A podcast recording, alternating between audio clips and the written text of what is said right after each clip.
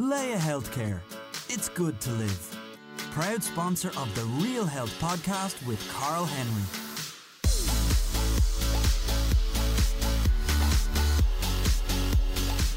Welcome to the Real Health Podcast in association with Leia Healthcare with me, Carl Henry. Folks, I'm delighted to have a guest in studio who is a best-selling author, journalist, and a podcaster too. She's got two amazing books out, and her podcast is doing huge numbers in the Irish charts as well. Caroline Foran, welcome to the Real Health Podcast. Thank you so much, Carl. Well, that sounds really good when you put it like that. Thank you. That's a real boost of confidence for me. Well, it's true. It's true. Your podcast is rocking. Your books are doing fantastic. Yeah. Best-selling on the Irish charts, 16 weeks at #1, nominated for awards. Oh, you know, yeah. You're highly esteemed. Oh, thank you so much. Yeah, I suppose like from a career perspective, that all sounds great. But what I also get from it is that the topic that I've sort of discussed and what I focus on in the podcast and the books is anxiety, and those numbers and charting like that is just showing me what an issue it actually is. And I kind of thought when I was writing books and when I was writing articles about anxiety and you know, going through it, you think you're the only person.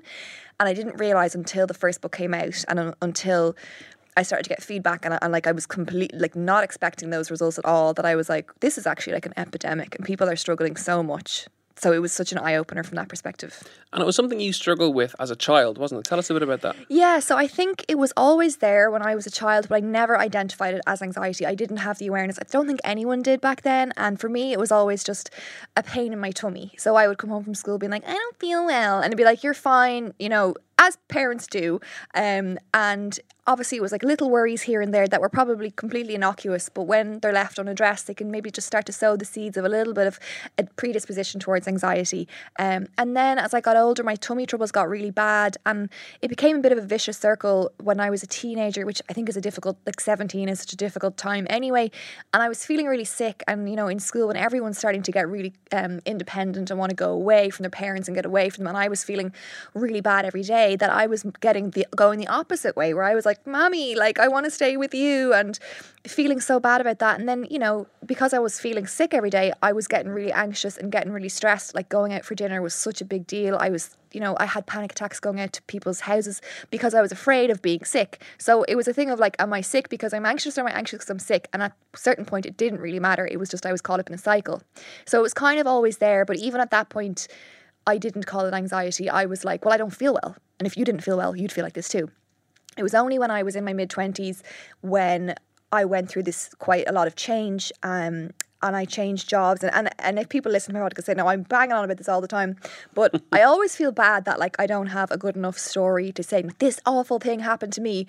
But that's the thing, like we self-stigmatize so much, and you don't have to go through something really traumatic to justify feelings of stress and anxiety can happen as a result of stress when you ignore it. And for me, it was just stress in my life. I changed jobs. I didn't like the new job. I moved house at the same time. I had been under the weather, so I was a little bit like low on the batteries, and just all that together brought all the tummy issues back, because that was my body's way of being like, we don't like this, something's not right here. Again, I ignored it. I didn't connect the dots until eventually it cranked it up a notch, and then it was anxiety and panic and trembling and all the symptoms of anxiety. And then the tummy troubles completely went away. And what I was left with was like, oh, you're actually not okay mentally. And that was kind of, that's my story. Talking about the symptoms of anxiety then. So what, for people listening in who may think they're anxious, who may think it's just worry on a high level, what are the natural symptoms? Yeah, well, there's a whole spectrum of anxiety. You know, people can just have a little bit of overwhelm day to day. And then I went the complete other end where it was very physical for me. I wasn't able to function, so I wasn't sleeping at all. I was producing so much cortisol, which is the slower releasing stress hormone. That meant my melatonin, which, you know, is your circadian rhythm, was completely off. So I just lay there staring at the ceiling, having horrible thoughts all night. And sleep deprivation on its own would be a nightmare. I was very nervous and trembly. It was like I was about to go out and jump off a cliff, it just sitting in my living room. And I didn't understand it. It was very scary. I stopped eating, as in, because I just had a nervous tummy. So, you know, I had no appetite. So I lost a lot of weight. I woke up every morning. Well, if I slept in the morning, I would have these major aches and pains in my body. And it was like a really bad flu. It was like the anxiety had kind of, I always use the word like crystallized in my body. Like it had nowhere to go because there was no release for me.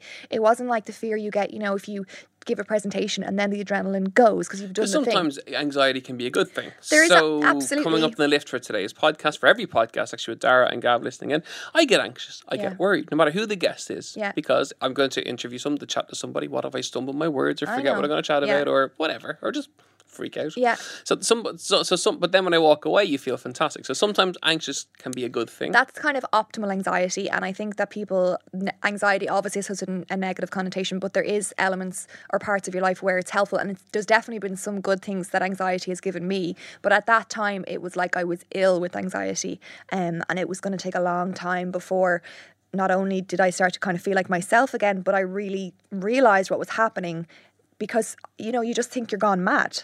And you what's even worse is you're like, everything is perfect. People would say, well, sure, what have you got to be anxious about?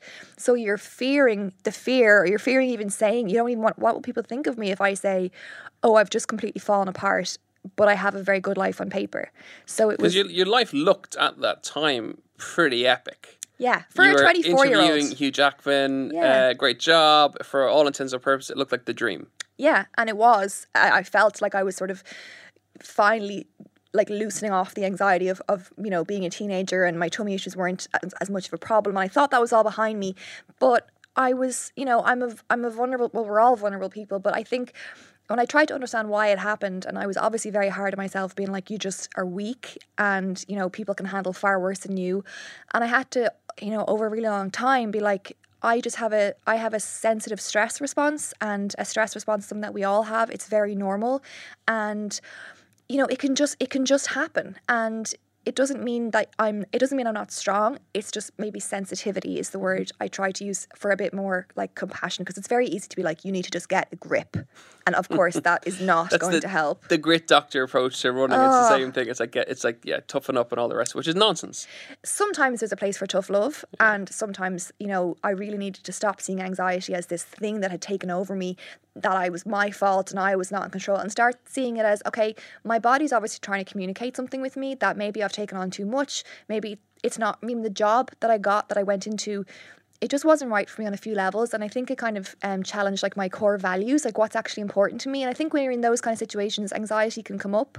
Mm-hmm. So yeah, it took a long time to be like, do you know what? Your body is trying to tell you, listen, we need to just step off the gas here.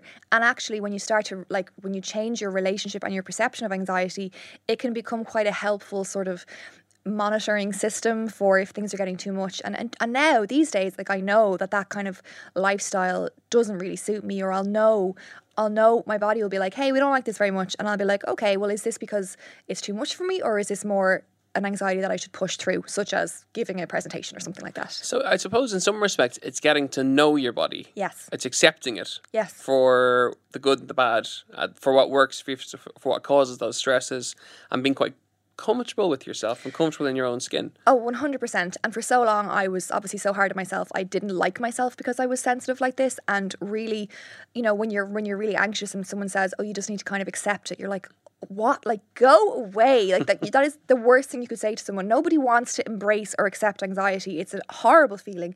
But only when I said, okay, this is where I am for whatever reasons, even if I don't like it or doesn't make sense, this is my reality right now. And this is the kind of person I am. Maybe I have a predisposition to anxiety. Maybe it'll always be in my life. But so when I accepted that, things changed enormously. And then what made me get to a point of I guess, owning it was taking the time to educate myself and understand what exactly is happening in the brain. What is stress? What is anxiety? How does it manifest? Like, what chemicals are involved? And I think when you take it down to those brass tacks of, like, you know, the nuts and bolts of how humans function, and how, you know, thinking about how much our stress response hasn't really evolved all that much since hunter-gatherer times, when you start to step back and look at how all that stuff works and look at your own lifestyle and the different things that kind of come into play, you can kind of give yourself a bit of a break. And when you understand it, you are far better equipped to know how to handle it. And as it comes up again later in life, you know, so now I have this set of tools, which is just more empowering than if I just got rid of it and never came back. And the biggest thing for me, the biggest hurdle that I had to overcome was falling victim to all this crap online that was like, you know, oh, I did this thing and I had this conversation with a tree and I don't feel anxiety anymore. I don't have stress, or I just like went to the Himalayas. I'm like, well, I can't do that. And I was like, why are all these cures and quick fixes not working for me? And I spent hundreds of euro. I mean, I wasn't... What did you try? Oh my God, I did. I remember this one particular treatment, I guess I did. I can't even remember what it was called, but I read about it online and I was so desperate for anything that would make me feel like, again, I thought it was like a virus that had to be cured.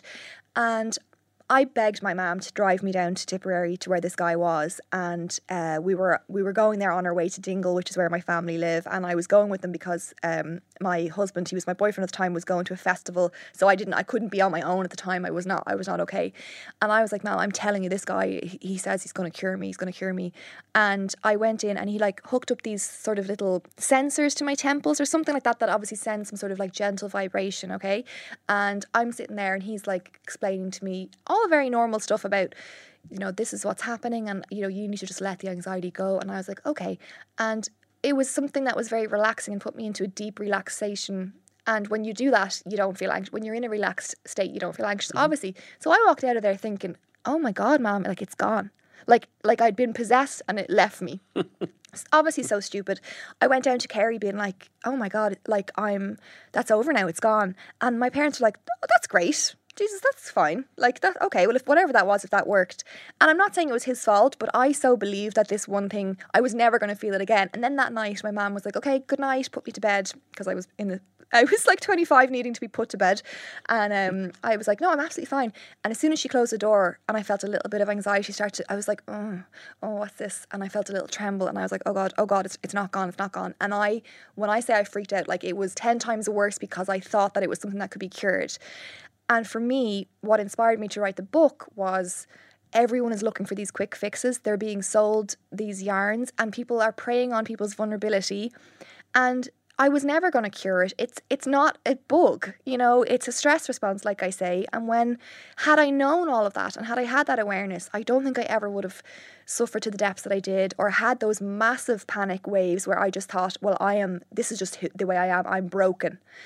So my goal now with the books and with the podcast is to help people have that awareness and understand it so that they know exactly what they're dealing with and they're not terrified by, you know, they're not gripped by the fear of the fear. So I suppose knowledge for you is a controller. Yes. It's your way of controlling the anxiety that you get. Yeah, absolutely. Because you've given yourself the tools to deal with it. You've learnt about it. Mm. So I suppose tip one to our listeners was about being comfortable with yourself and recognising the stressors. Tip two very much seems to be the educational component. Yeah. You know, reading, learning, equipping yourself with knowledge and using that knowledge as a tool. Absolutely. And it's such a huge tool.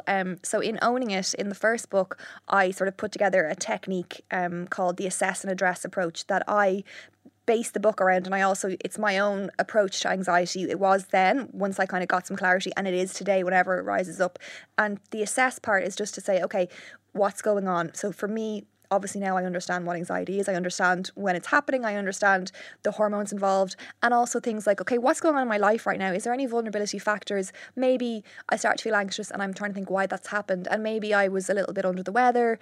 Maybe it's hormonal. Maybe it's the time of the month for women, which can be a big issue. Maybe it's a delayed reaction to something stressful that happened a couple of months ago. And when you kind of take a helicopter view and you say, let's just put all the cards on the table. That's the assess part of it. And then the address part is kind of what am I going to do about it? So the first is like, what's going on? And then what am I going to do about it? And the address part can be a myriad of different things. It can be, you know, these days, because I keep it in check and I know I can see it coming before it gets too close. It can be as simple as just putting the phone away for a night, watching some crappy TV and just sort of recentering myself, bringing myself back to zero. Back then, it would have been a lot of stuff, anything that would have put me into a relaxed state. Mm-hmm. Once I knew that it didn't matter what the treatment was, as long as it's relaxing for you, you need to spend as much time as you can with your body in a relaxed state, and then those stress hormones will eventually over time calm down. And that's why meditation is so great, mindfulness is so great, yoga is so great. And what I've come to realize, and this might be a controversial thing to say, like it doesn't really matter what it is that you're doing. Mm-hmm. Once everything is very soothing and calm and your parasympathetic nervous system is in the driving seat. And that's why, you know, I would have tried meditation once when I was feeling anxious and I'm like, oh, it's not working. And think, well, that doesn't work. But it's over time and you need to have patience with it. So these days, whatever it is that will put me into that lovely kind of feeling of just like, okay, let my breathing come right down, bring it back to zero and back to basics of things like, you know, really simple things people overlook, such as how many cups of coffee are you having per day? Like if you're in an anxious state or you're overwhelmed at work, that's such low-lying things to get rid of. Like you're adding more stimulants in there when you're already stimulated. And like I would just ease off sugar and that kind of thing. Mm-hmm. So there's loads of ways you can address it. And so one of the things is finding what works for you. Exactly. Whether it's reading a book, watching TV, playing football, reading a magazine, chatting with a friend. It doesn't matter what it is. Whatever your thing is to unwind you is one of the best tools to use. Absolutely. And I think a while ago, the whole wellness culture obviously emerged, and suddenly it became another stressor where it's like, are you being well enough? Are you looking after yourself well enough? And if I'm thinking I need to get up at 5 a.m. and do my yoga and meditate, otherwise I'm going to be, you know, in bits, then that's just another kind of measuring stick for myself. So you know, some people absolutely adore yoga. If you don't do it. You know, it is, find whatever works for you, and don't feel under pressure to be riding this wellness wave just because it looks good on Instagram, because I fell victim to that as well, you know. And I always say to people, like, one of the best things for me is just turning on a bit of TLC on, you know, Say Yes to the Dress, and just doesn't matter. Like your mindfulness, it's your thing. Folks, you're listening to The Real Health Podcast in association with Leia Healthcare with me, Carl Henry. I'm delighted to be joined in studio by the wonderful Caroline Foran. Talking about writing books and podcasts and stuff, has that become a form of therapy now? Yes, absolutely. So when I started writing the books, when I was offered the chance to write the first book, which is how it happened, I wrote an article and they were like, this could be a book. And I was like, did you get the wrong email address? And so I was, initially my reaction was, this is going to give me a lot of anxiety, but it was actually very therapeutic. What about seeing the book on the shelf then? That was amazing. Like is that not the most anxious moment in the world? No, ever? No, not at all.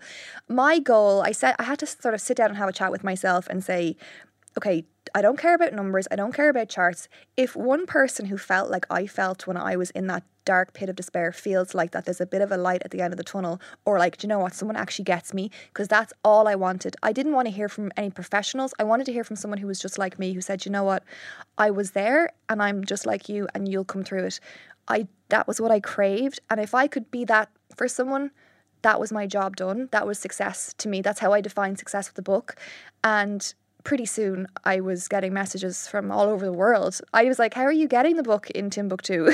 You know, and getting these messages and people being like, thanking me, saying, you're articulating what I am only now realizing this whole time has been anxiety, or thank you for making me feel like I'm not weak, or I'm not, you know, just a disaster of a person because I've fallen apart when I have a very good life on paper. And then just people feeling like you're actually helping me very practically own it and understand it. So it was hugely rewarding. I didn't feel anxiety when the book came out. Once my editor was like, yeah, it's great, I was like, okay, well, if you know, it's your job to tell me if it's crap. So I knew, I knew it was, I was proud of it. You know, I really was proud of it. I was even more proud of the second book. And just to get that response was amazing. And then, to be honest, look, the chart stuff and the getting the book deals in America all happened as secondary to that. But I have to always remind myself, you know, if I get a bit carried away thinking, oh, at the moment, like I'm going to America next week to promote the books coming out there. And it's very easy to get caught into this cycle of like, needing validation of different people over there to, you know, get the book out there. And I have to constantly bring it back to like, if you've made a difference in 5 people's lives, that's as much as you could hope for. Like that's such a high achievement. I have to tell myself, you know. Let's talk about, I suppose, the Instagram generation. You mentioned it earlier on. Over the last, say, 5-6 years, there's been a huge increase in that. Anything America does, we seem to do 2 or 3 years later in terms of society and in terms of how we function and all the rest of it. Do you think that's led to a more anxious society? Yeah, I do. And it's a bit of a double-edged sword for me, because I remember when my anxiety was really bad, it was 2014 when, you know, everything sort of fell apart. And at the time, Instagram was sort of coming up and it was very curated and people really only put out their best bits. And I just felt like, well, if I don't have anything good to say, or if I'm not in Bali having a kai bowl, I can never say that word, a lovely healthy bowl of porridge, I have nothing to say. Oh, Asya bowl. Yeah. That's how wellness I am. I was like, I have nothing good to put up there, so I should just disappear. And I was like, what will people think of me? So I retreated from it completely. And then slowly but surely I was like, I need to, in order to own this for myself, it was sort of a therapeutic thing to own it publicly, even if it's just to a few of my friends, because at the time, you know, I didn't really have any followers. And that was like, oh, it's off my chest now. So in a way, And then I started to connect with people who were like, thank you for not being perfect on social media. Mm-hmm. And, you know, it's actually really important to be real. And so there's a lot of benefits to social media in that people can connect. And obviously, like I say, it's a double-edged sword in that it's a marketing tool for me as well. I have to be on it. It's part of work. But it can be a driver of anxiety at the same time. So it's very fickle. You know, like to this day, I'm still trying to figure it out how to have a healthy relationship with social media where I don't rely on it for validation, because it's so easy to happen where, you know, even things like social comparison is such a driver of anxiety, and, you know, feeling like someone else's success takes from yours, or like, look what they're doing, I'm not doing. And I cover all these topics in the book and I understand the psychology of it, but it's very hard yourself to be like, stop it, you know, because just people's nature, we compare ourselves to others. So what tips would you, on that note, so people who suffer from FOMO anxiety, so fear of missing out? I have the opposite of that. I actually have JOMO. I love missing out on things like events, because I just love being in my pajamas at home. But I think it's just, people who struggle to, they get anxious if they haven't got their phone in their pocket, or they get anxious if the phone isn't beside them in bed. We talk about tech through bedrooms all the time. It's our big thing on the show. I know. And I'm the exact same. You just need to, for me, if we talk about social comparison, the antidote to that, I think, is temporal comparison. And so I did a lot of research around this for the Confidence Kit, the second book. And social comparison is something that we all do. We've always done it. We've done it as a way to measure our self-worth.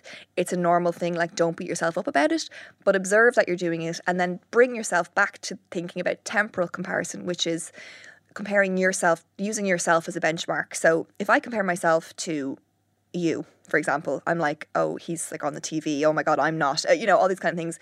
If I compare myself to myself 4 years ago, mm-hmm. when I couldn't, I remember I met my mum on Parnell Street around the corner, and I had a panic attack ordering a coffee because the coffee shop was busy and I felt like I couldn't cope. If I look at it that way, I've come along so much. Or if I look at, okay, where do I want to go in 5 years, instead of looking, where is someone else now? Mm-hmm. It's social comparison creates this culture of one-upmanship, and nobody ever wins. Someone always comes out on the bottom. It's not good for your self-esteem. And plus, it's not real. It's not real. Mostly. And it's just, I mean, but the thing is, I say this, but I start scrolling and I feel like crap. So I need to be like, you need to get very like practical, and literally like my husband is like, I'm taking the phone away from you and we're putting it away. And I think I find it more difficult because of the nature of my work. It's so heavily wrapped up in that it's like my office.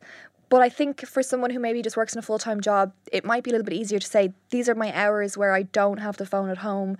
Leaving it out of the bedroom is probably the most overused tip, but it's so people don't do it, you know, and only when you take distance from it do you start to realize, okay, the world still revolves when I don't have my phone. And I do things now like where if I go away for a weekend, I will purposely leave my phone at home and put a post up there saying, for the weekend. Yeah, where I'm like, listen, I'm going off social media for a while. I need to come back to zero, because it's such a part of my work that I can't switch off. Listeners, there is a challenge. It's to say the least. If any of you can manage to do that over the course of the next couple of weeks, I'll be mightily impressed. I might even try it myself. My wife would be delighted when I tell her this. I know, but it takes a whole weekend. Oh yeah, my God. It takes a few hours. I remember because I was going to Paris last year for my birthday, and I said, look, I'm going to leave. I had been, you know, heavily book promoting my second book, and I was just like, I need a bit of space. And of course I was like, I was leaving alone at home, but I said, if I literally take the phone out of the bag and I go on this flight, there's nothing I can do about it. And I was in the airport, and my husband had gone off to get a pint or something,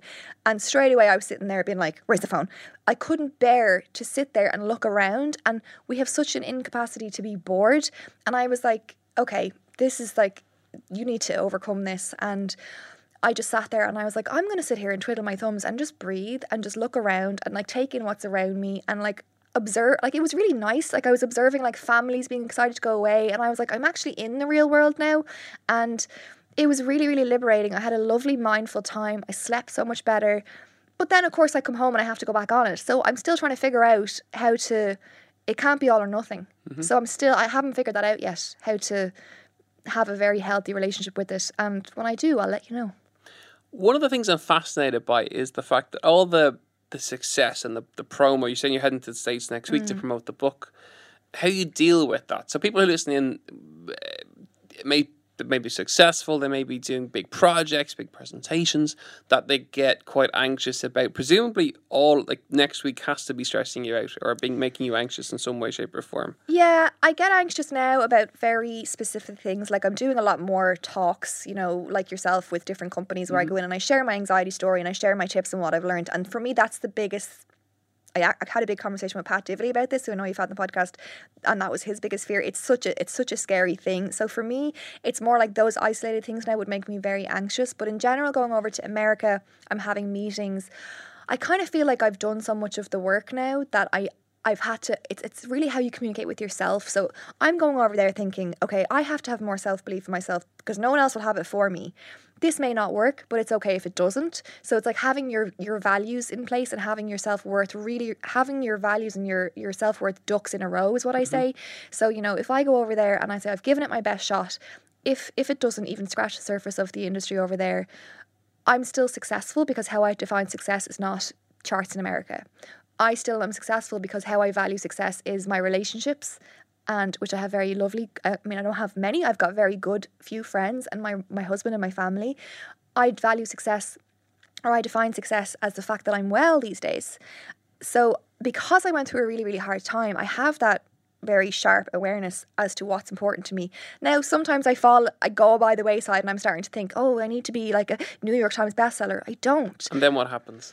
And then I have a chat with my husband and he says, Caroline, you need to read your own book. And you need to read, like, what would you say to someone else? Because and what do you do when you say? I'm like, oh, I know, but, you know, I get frustrated. But he just sort of, he brings me back into the real world. And it does really help having someone there who can take you out of your head. So surround yourself with people who can mind you a little bit and bring you back when required. Yeah, absolutely. But it does happen. And I'm, you know, people think, you know, because you've written a book about anxiety that you must never have it anymore. Or, you know, I'm prone to it, but I know how to manage it. And just because I know how to manage it, it doesn't mean it doesn't like come up. So it still does come up, but I say, okay, I know what to do now. So I had a chat with my husband last night actually, because I was feeling like, oh, I'm getting really overwhelmed about feeling like if I come back from America and nothing's happened, am I a failure? And he's like, you know that you're not. And you know that you're just overtired right now. And what happens when we're overtired and we're worn out is that we wear down the kind of rational, higher thinking part of our brain, which is the prefrontal cortex.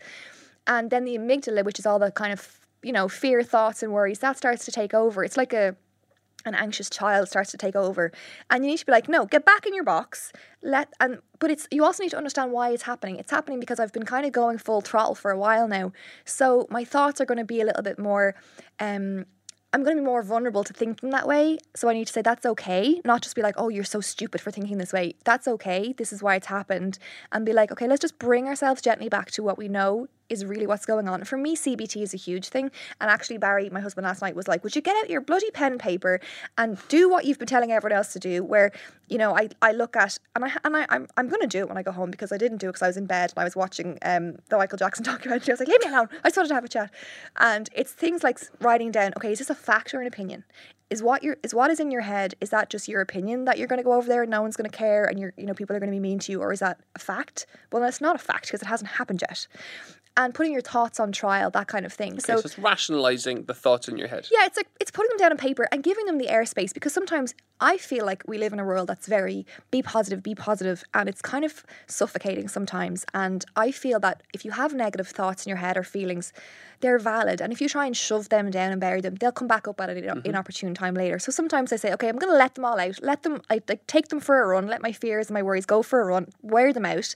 And then I kind of say, okay, well, that's I've not suppressed it, and now I'm going to come back with a more measured response. So, okay, you've freaked out now. You've thought the worst. You've thought the worst case scenario. What's more likely, or what happens if it is the worst case scenario? So it's just always watching your thoughts, but getting out the pen and paper and taking the time, which I say I need to do more of myself, to really be like, okay, this is where your brain is going. This is where you need to bring it back to. But it's a constant job. It's an everyday thing. You know, it's every day. Yeah, but you own it. I absolutely own it.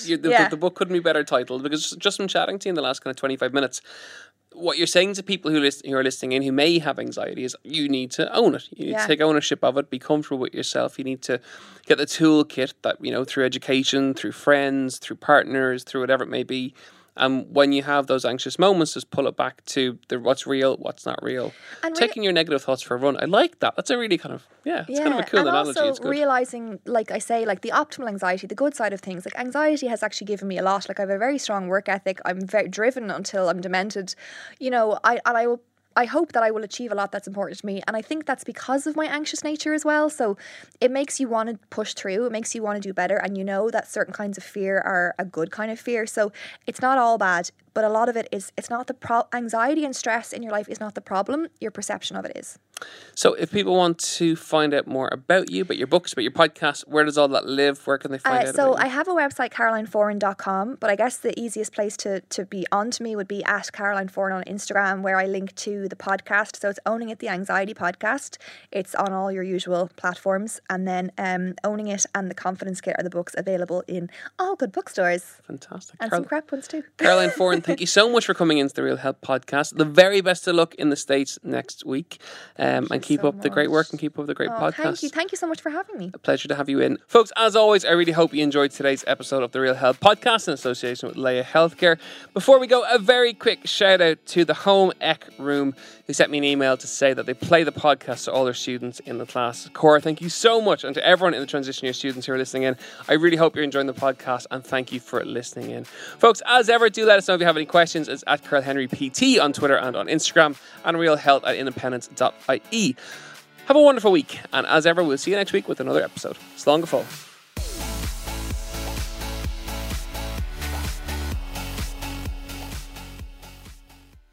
Leia Healthcare. It's good to live. Proud sponsor of the Real Health Podcast with Carl Henry.